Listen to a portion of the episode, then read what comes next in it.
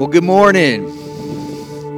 Well, we are, as I said just a moment ago, going to wrap up our series here in the book of Colossians. And yes, we are preaching through this kind of ending of a book, this long list of names. I don't know how many of you have heard a sermon on like the conclusion to a book before, but you're going to get one this morning. And I think there are some deeply profound truths that the Lord has for us through through the way that Paul kind of closes out his letter to the Colossian church. So the title of the message today is simply In Closing.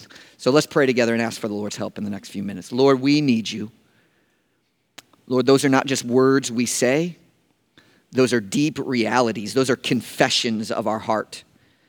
And I pray that today, in your grace, in your mercy, in your power, you would draw near to your people.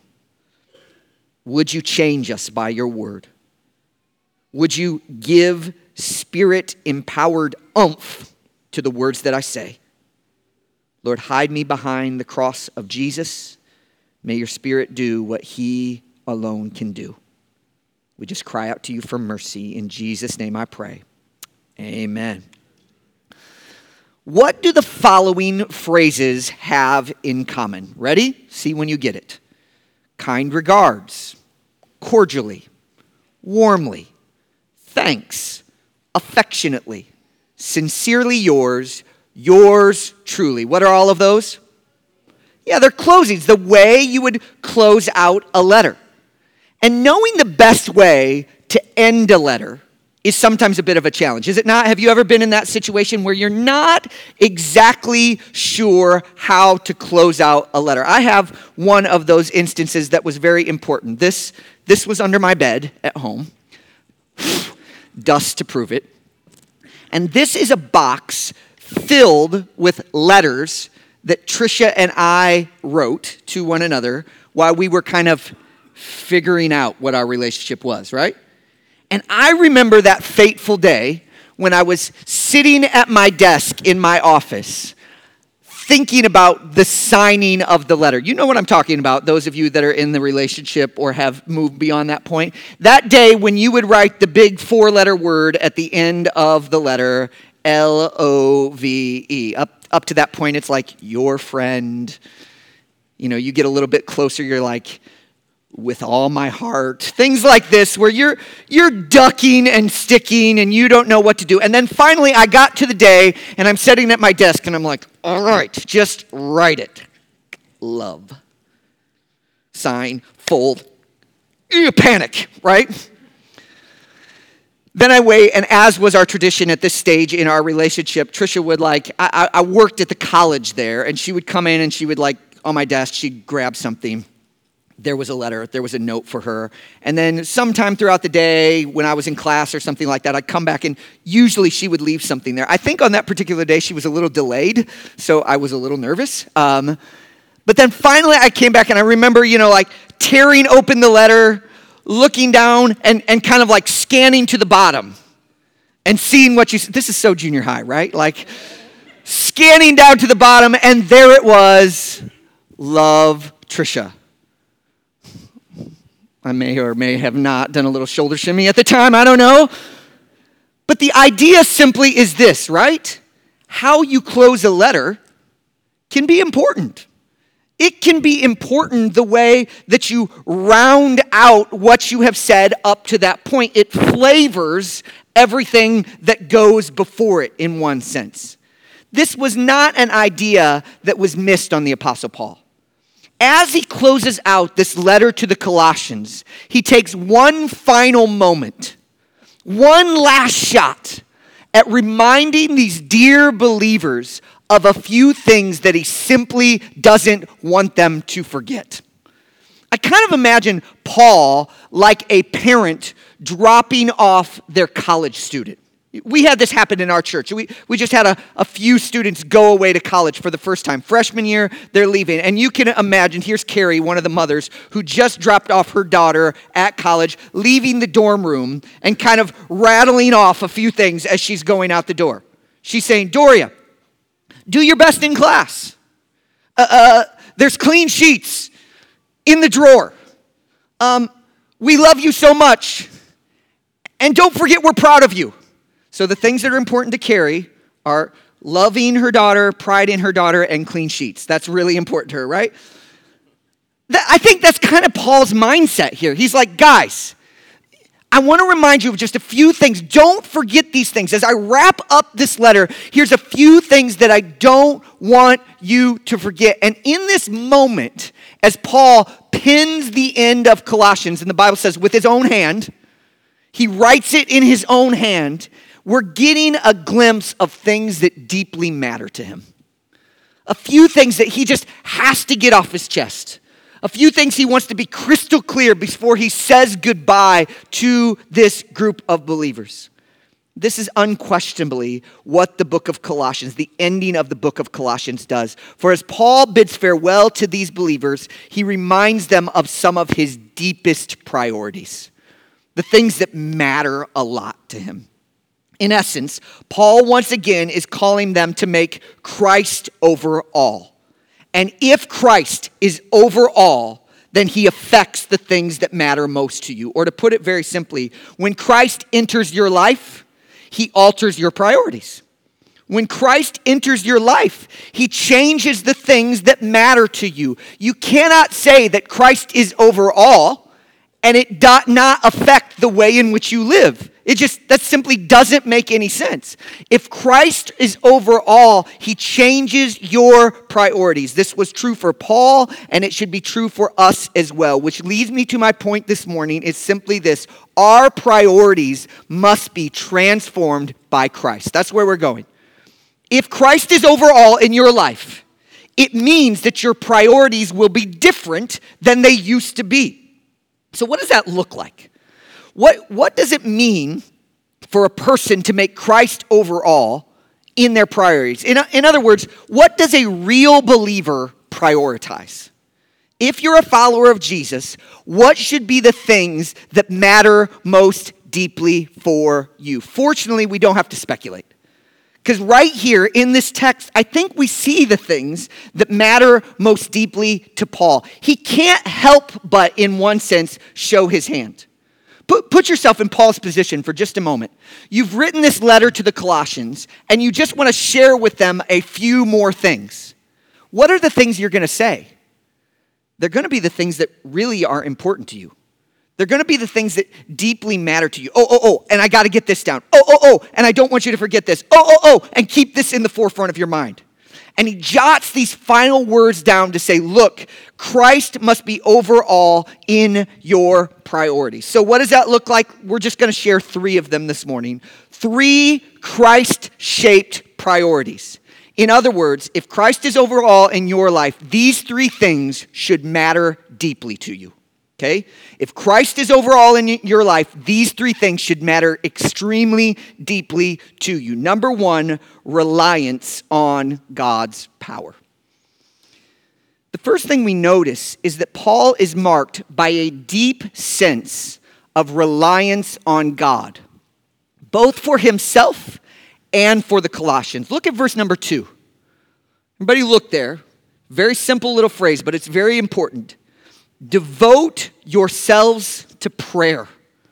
Stay alert in it with thanksgiving.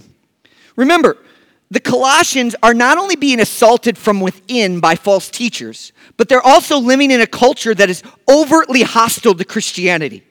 In light of this, Paul is reminding the Colossians that they must stay connected to the Lord through prayer. They're being attacked from without and they're being attacked with, from within. And Paul is saying, so because of that, devote yourself to prayer. The word devote here, it, it simply carries the idea of persistence or diligence. In other words, the Colossians' lives were to be characterized by a marked reliance on God. They were to pray and they were to keep on praying and keep on praying and be diligent in it. So I have a five year old right now, Felicity.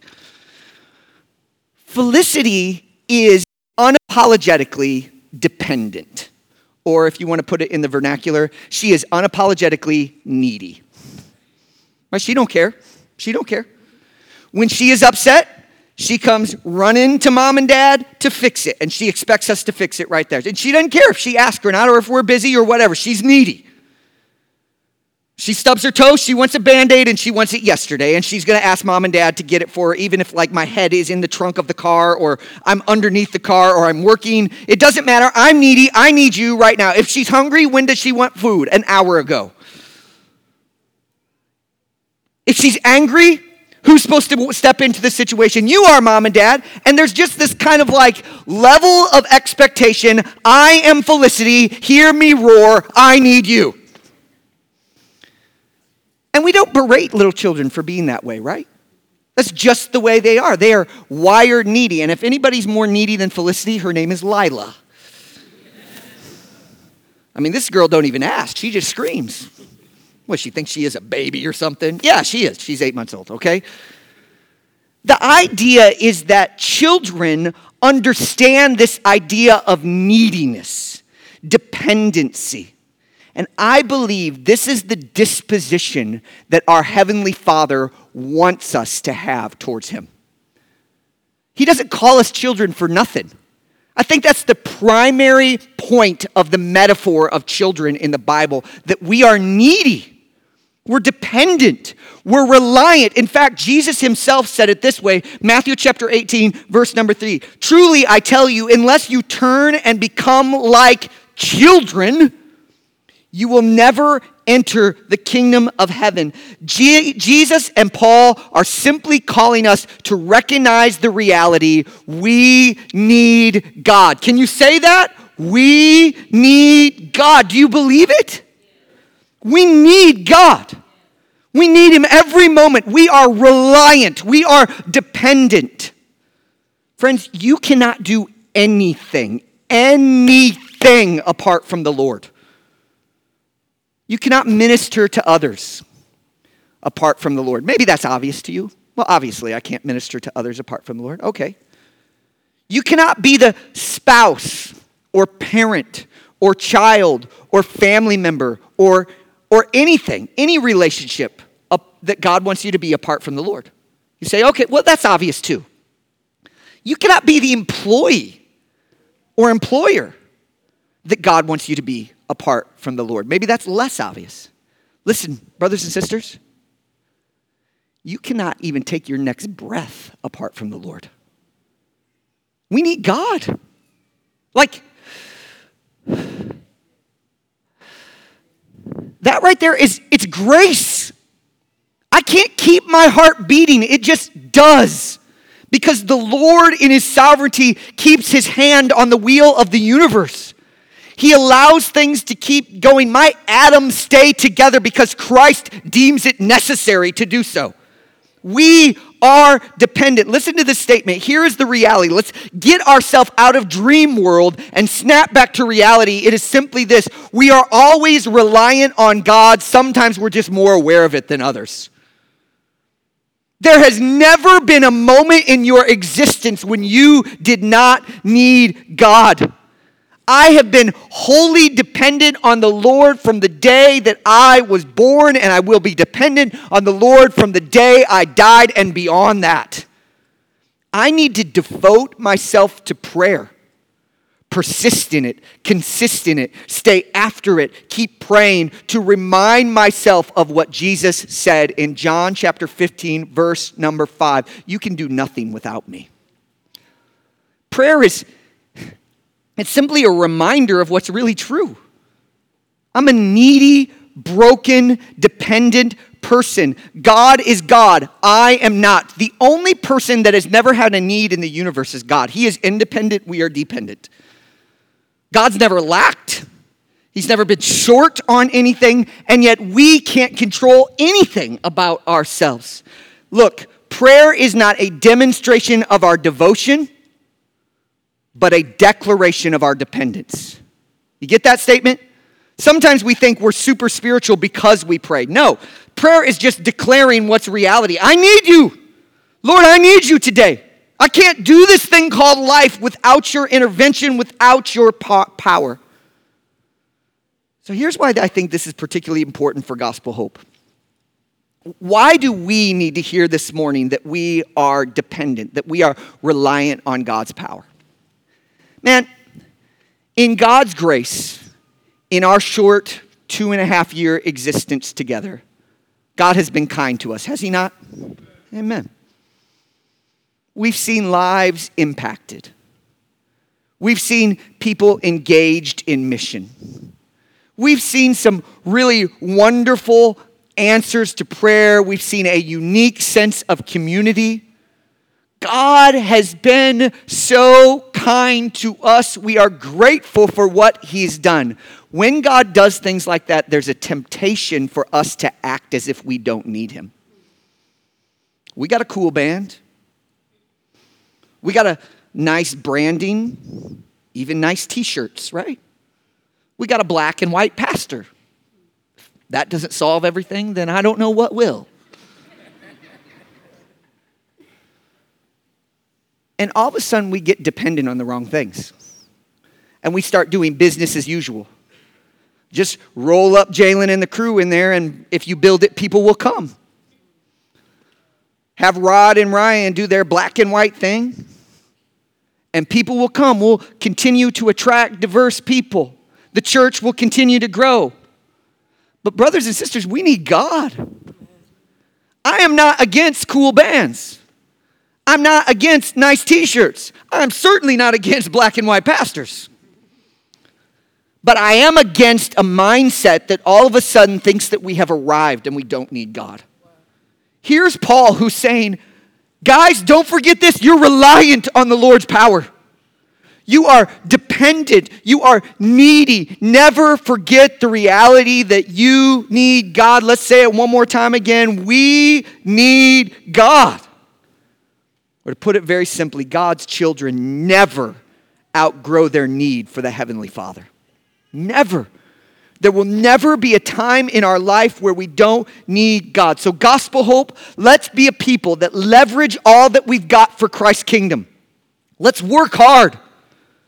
Let's be creative. Let's serve. Let's give. Let's go. But in all that we do, let's pray. Let's devote ourselves to prayer, happily affirming the reality that what we need God. So that's the first thing that was Paul's priority a dependence, a reliance on God's power. Number two, Paul not only had a reliance on God's power, but he had a commitment to God's mission. Look at verse 3. At the same time, so after he says, devote yourself to prayer, he then kind of turns the tables and he says, at the same time, pray also for us, that God may open a door for us for the word to speak the mystery of Christ. So, in calling the Colossians to pray, Paul specifically asked the Colossians to pray that God would give him an open door to share the gospel. Well, that seems like a very apostolic thing to do. Eh, I mean, that's what apostles do, right? They want to share the gospel, but I want you to notice another detail. Look at verse 3 again. Pray for us also that God may open a door for us for the word to speak the mystery for Christ. Look at this phrase, for which I am in. What's the word? What's the word? So that I may might make it known as I should. Paul makes this particular request from prison. This is astounding. There's Paul imprisoned for preaching the gospel, and he doesn't ask the Colossians to pray for his freedom. Devote yourself to prayer. Also, pray that I get out of jail. No, devote yourself to prayer and also pray for me that I would have open doors to share the gospel, that I might make it known as I should. He asked them to pray for opportunities. If Paul is willing to pray that way, what does that show about his priorities? Doesn't it reveal something that's deeply important to him? He is more committed to God's mission than his own personal comfort. He is more committed to seeing the gospel go forward than his life being easy. He is deeply committed to seeing the gospel proclaimed. And then Paul did not believe this was just for him, in fact. He, in fact, kind of pushes it further and says to the Colossians, and by the way, you should be burdened about this too. Verse number five act wisely towards outsiders, making the most of the time. Let your speech always be gracious, seasoned with salt, so that you may know how you should answer each person's In other words, if I could summarize this idea, we should do as much as possible so that Christ can be known by as many as possible. We should do as much as possible so that Christ can be known by as many as possible. This was the consistent theme of the apostle Paul's life. 1 Corinthians chapter 9 verse 16. I am compelled to preach and woe to me if I do not preach the gospel. 1 Corinthians 9 22, I have become all things to all people so that I may by every possible means save some. Now I do all of this because of the gospel. Philippians chapter 1, verse number 15. To be sure, some preach Christ out of envy and rivalry, but others out of goodwill. What does it matter? Only in every way, whether from false motives or true, Christ is proclaimed, and in this I rejoice. Paul was a man obsessed with God's mission. Let me say it very plainly gospel proclamation should be our highest aspiration. Gospel proclamation should be our highest aspiration. Look, this is deeply convicting to me. I can get so distracted from the primary mission to which the Lord has called us, not necessarily by evil things Man, I'm not getting out, I'm not going out on the weekends and getting hammered. I'm not hitting the clubs at late at night. But I can be distracted from the most important things by good things. Look, brothers and sisters, the enemy of the best is often the good. We can often let good things crowd out our ambition for the main thing the most important thing. Let me give you a little illustration of that. Let's have, let's have Carrie come up here. Carrie, come on up here. Okay, very simply, Carrie, I would like you to get Odera's address from him and then tell it to the rest of us. So, Odera, could you stand up and tell, um, tell Carrie your address, and then Carrie, you report that to the rest of us. Go ahead, Odera.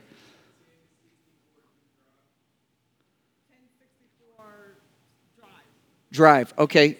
Do better, Carrie. Do better. What is it? Okay. Is that right?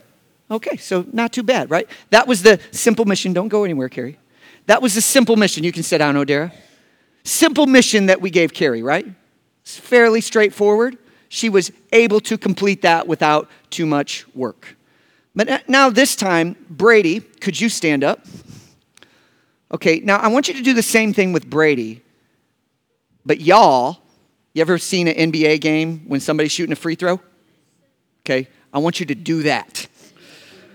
Okay, so Carrie is the free throw shooter, Brady is the basket. You folks are the fans in the crowds. Begin, go. Now, Carrie, complete your mission. Right, right. Okay, all right. All right. Okay, one more time, crowd. Uh, okay, well, he said it very clearly. Carrie, what's the problem? I can't hear it. Why? Because the crowd is making so much noise. Okay, the crowd is making so much noise. Okay, thank you, guys. Thank you. Very good. The illustration is simple, is it not? We have one mission make disciples. And yet, is it very easy for the world to distract us? Yes or no? Not necessarily with bad things. But we can be distracted from what God has called us to do. And what is so encouraging by the Apostle Paul, did he have reason for distraction? The brother is in prison, and yet he keeps his eyes on the prize. He keeps going forward to God's mission. I am put on this earth to make disciples, and no matter what else is going on, I've got to remain focused. I think what the Apostle Paul is urging us to do is simply to keep the main thing the main thing. Don't lose sight of why God has put you on this earth. Glorify Him by making disciples in the world. Never lose sight of His mission. Now, let me ask you a couple of questions. These are not meant to make you feel bad. That's, I'm not just asking these questions to make you feel bad. But I am asking them to help us really evaluate where we're at. I need to hear these questions, and I would contend or I would think that many of us need to hear these exact two questions. Here what they are two questions. When was the last time I personally shared Christ with someone else? If we're about making disciples, it shouldn't be that long. When was the last time, not that you came to a church service, not that you invited someone, that's great, that's great. But when was the last time you opened your mouth and the gospel came out? Or at least you tried? When was the last time? If the answer is quite a while, then perhaps we're not as committed to God's mission as we like to think we are. Second question is this in light of Paul's call to prayer, listen very carefully to this one. If God answered every single one of my prayers, every one of them, He answered them all, would His kingdom be significantly expanded? If every single prayer you ever prayed got answered, would it really make a difference? And if the answer is no, then what does it say? Maybe we're not as deeply committed to God's mission as we want to think we are. Because if we're committed to God's mission, it's going to show up in the way that we pray. We're not just going to be praying for our great auntie that she get better. Now, is it wrong to pray for her?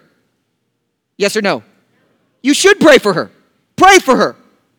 But underneath all of those kind of circumstantial prayers, there should just be this burning desire Lord, let your name be known in the world and save my coworker and use me to do it and save my, my cousin and use me to do it and help me to talk to the person at the grocery store. Lord, deliver me from the stinking fear and help me not to be distracted by all the good things in my life so that I would be consumed with the best thing in life, namely making disciples for the sake of your name. That is what drove Paul even when he was sitting in prison.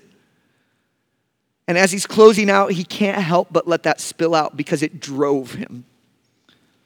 Third thing is simply this Paul showed a reliance on God's power, a commitment to God's mission, and number three, he was a priority in his life was the encouragement of God's people.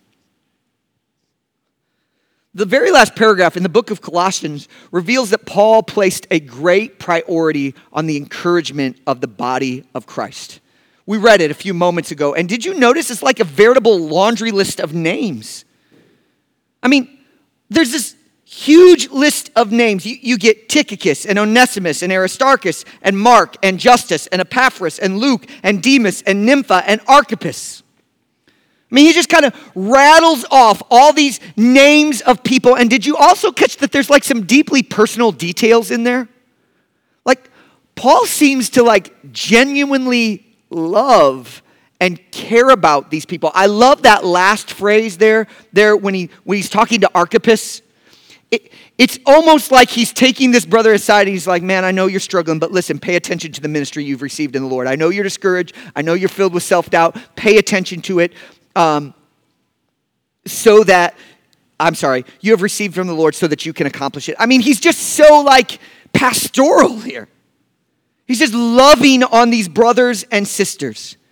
But here's the thing we know little to nothing about the vast majority of people listed here. I mean, just little to nothing. Some of them are only mentioned here in the whole Bible. That's all we got. All we got is a name. And yet, in spite of that fact that you and I do not know much about Archippus, Paul knew him well and he took time to encourage him. Why?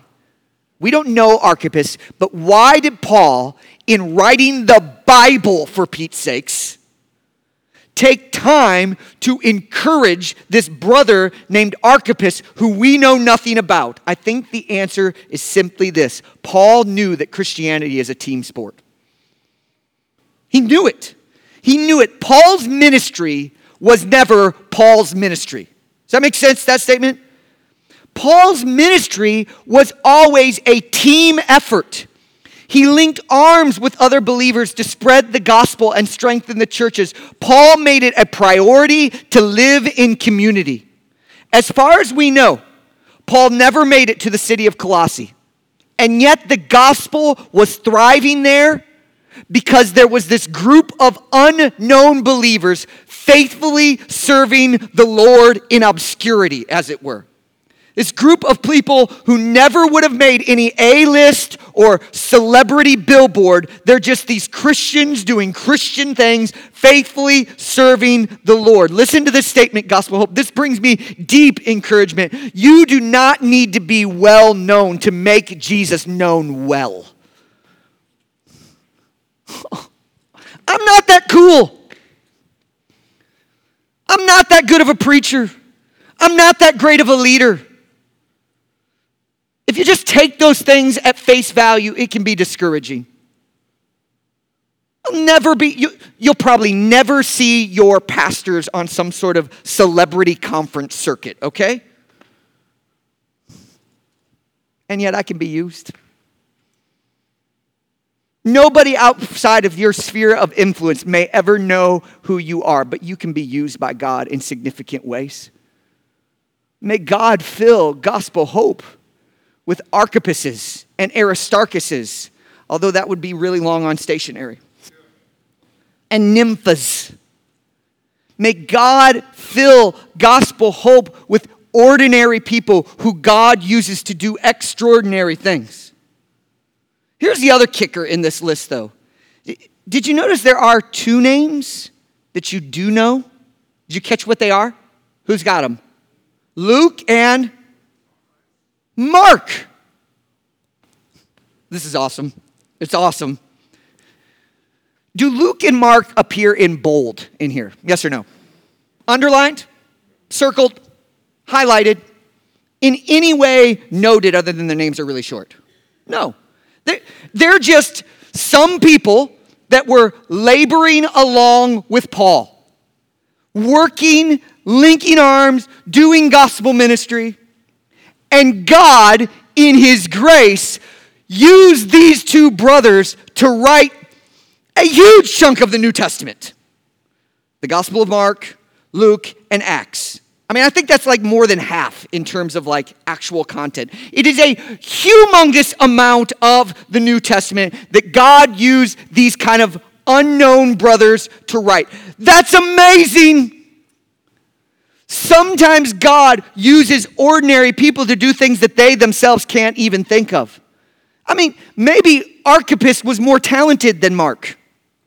Maybe Aristarchus was more godly than Luke. Maybe Nympha was the best one of them all. We don't know, but God, in His sovereignty, God, in His providence, sometimes uses our ordinary acts. Well, it looks like I'm going to write some of this stuff down. And we're reading it today. The Lord is phenomenal in taking ordinary people and accomplishing extraordinary things. The point is this God uses ordinary people to accomplish extraordinary things. So don't strive to be famous. Don't strive to be great. Just strive to be faithful and let God take care of the results. Work hard, pray hard, and let the Lord do what He's going to do in and through us. So, where does the Lord, where does this all leave us? How do we bring our priorities under the lordship of Christ? How do we live in such a way that people look at our lives and say, oh, yeah, Christ really is over all in their lives? How do we live and make reliance on God's power and commitment to God's mission and the encouragement of God's people real priorities in our life? Here's the good news Jesus himself has already done the heavy lifting for us. Let me explain what I mean by that. This will take a minute, but I promise you I will get there at the end. At Gospel Hope, uh, our mission is simply this it is to make disciples who are growing in the gospel as a family while on mission. Um, I think we got a slide on that. Very good.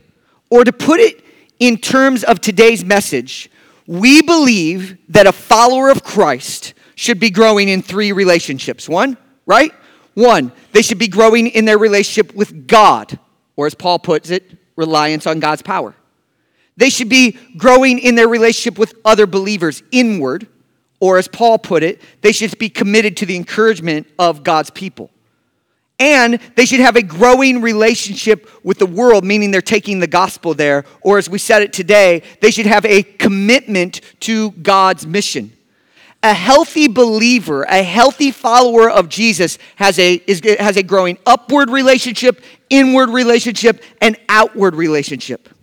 But here's the thing when Christ saves us, he not only gives us a list of new priorities, he not only says, hey, be about these things but he also gives us a series of new identities which enable us to live out these priorities. Look, when you become a follower of Jesus, you become God's child, which means automatically you are now dependent on the Lord.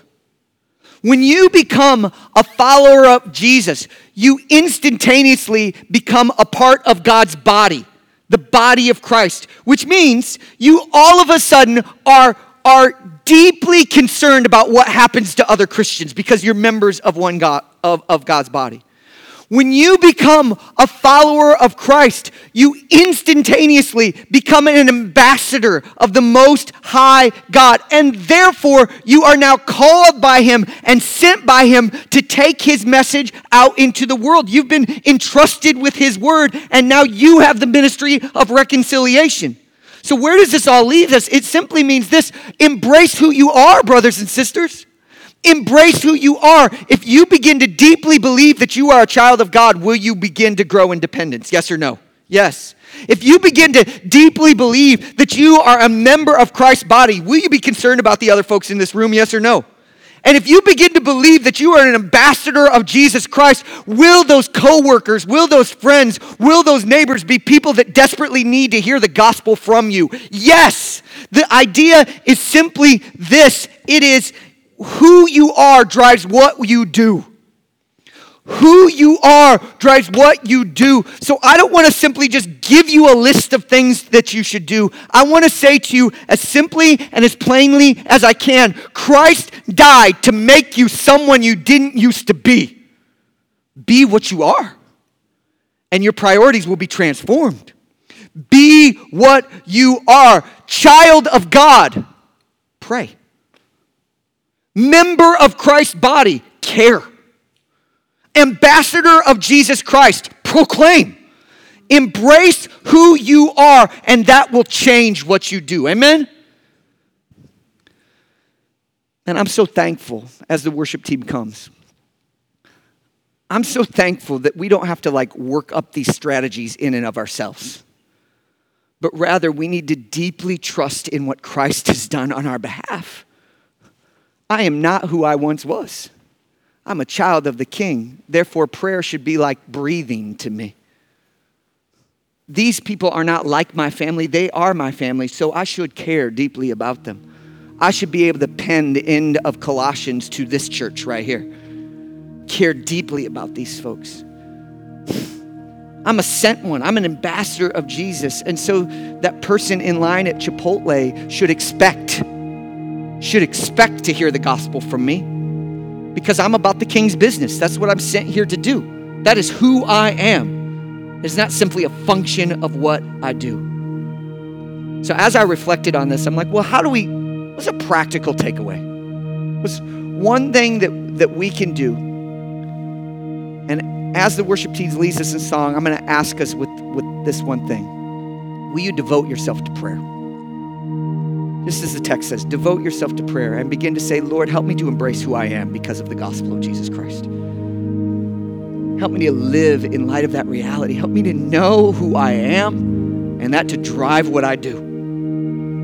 I need to know more deeply that I'm a beloved child, that I'm a member of the body, that I am an ambassador. Lord, give me faith to believe those things and let that color my days and my weeks and my years and may I be about making disciples who are growing in the gospel as a family while on mission. Amen. Let's pray together.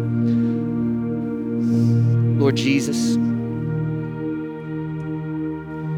help us to make you overall. You are overall. Help us to live in light of that reality. Lord, would you do a work in our hearts right now?